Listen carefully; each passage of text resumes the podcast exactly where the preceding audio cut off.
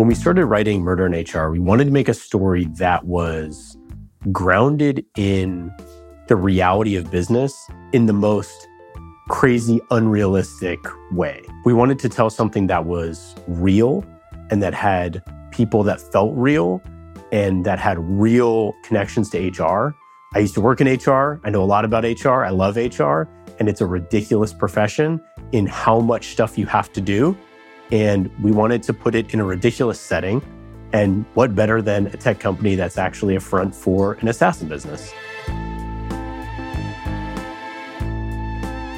We were so excited to have both Kate and Brett join the cast. They're amazing actors. We love their work, and they were the perfect pair to play Jemma and Nicholas. I wanted to be a part of this because I think it was a fun, um, you know, sort of different uh, series and tone than I'm used to doing. Um, it's much more uh, well, there's definitely a lot of comedy in it. I love the satire and um, I love doing voiceover work. So I definitely jumped at the opportunity.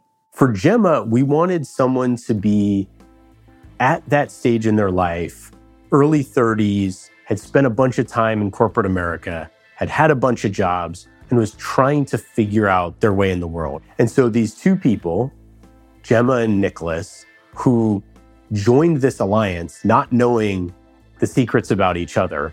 Now we're stuck with each other. And that's how work feels sometimes. Sometimes you just feel stuck. I wanted to play Nicholas because I think it's an amazing opportunity to play a character who um, is supposedly in the power position, but is actually not. There's something like really beautifully sensitive about him that he he really is in the job to help people. And then a lot of the humor from the character comes from an anxiety of not being able to do that in the right way. I love Nicholas. I think he's such a fun, amazing character. And I know he's not exactly like a chief people officer is, but he's also not that far off. There's parts of him that are so similar to the ways that we have to behave. And we just wanted to capture some of the craziness and joy and fun that is being in HR and being a leader in HR. And uh, and and I just think Brett did an amazing job bringing Nicholas to life.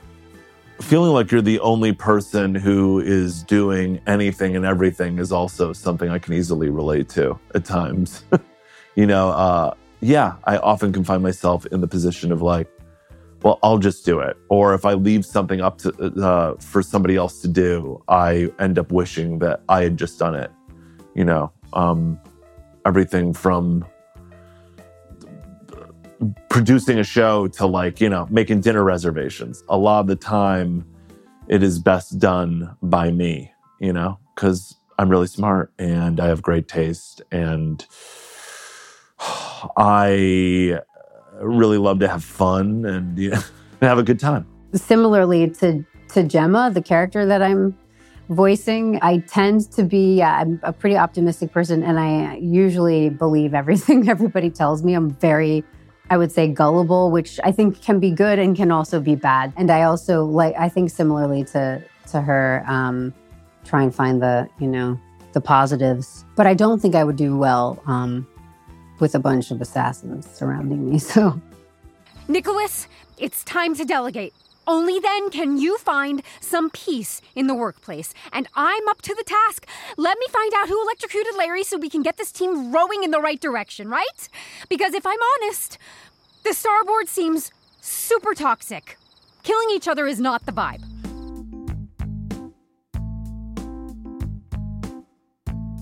The show is about someone who is overcoming a toxic work environment, who is working with their peers to embrace wellness, whatever that means to them, whether that's physical wellness, mental wellness, uh, well being, however they view well being, and to find those things and to find joy and happiness in their work. Because after all, we spend a lot of our time at work. And if it's miserable, which it shouldn't be miserable, you need to figure out a way, you know, out of the chaos and into something that is that is achievable. Wellness is a huge part of my life, I would say. And I'm one of those people that goes really crazy if I don't um, work out in some way every day. So that's something that I just has to be a part of my day, or I turn into like a demon. Focusing on yourself is the most important thing. because if you're not correct with yourself, you have no business having a take on anything else. And wellness really, I think, does need to be seen uh, in a and practiced in a very organic way. That you can't just like slam down a bunch of rules and think that if you follow these things to the letter, you're going to be okay.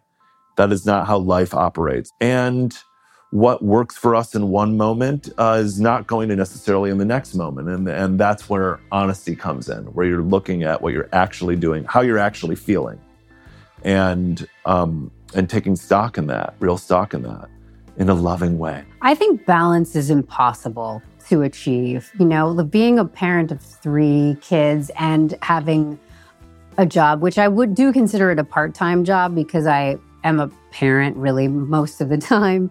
And then occasionally I get to do fun things like this or, you know, go off and do a movie or whatever for a little while. But for the most part, even trying to balance life with your children. If you have one is hard. If you have two if you have three. Um, you know and i so i try not to actually like stress too much about the balance of it all because i think we all put a, a lot of pressure on ourselves to do that. Um, you know i also think whatever works for your family or for you is probably good. What's going to work for us is not going to work for somebody else. And um, and i think that's okay. Maybe let's Open some doors that we haven't before. Not scary doors, though. Leave those closed. You know, that's for uh, another time.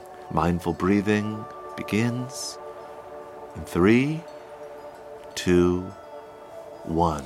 In through your nose. Remember to use your diaphragm.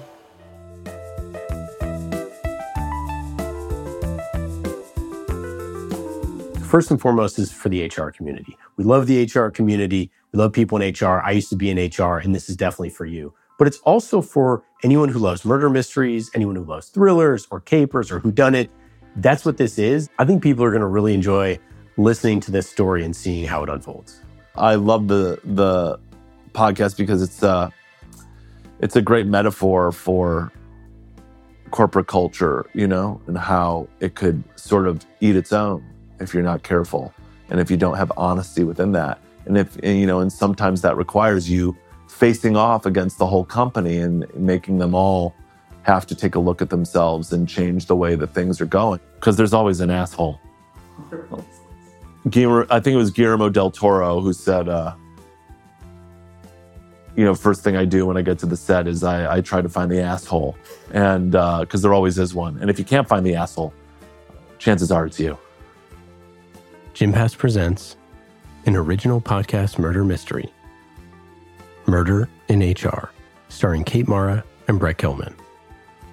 A Caspian Studios production, wherever you listen to podcasts.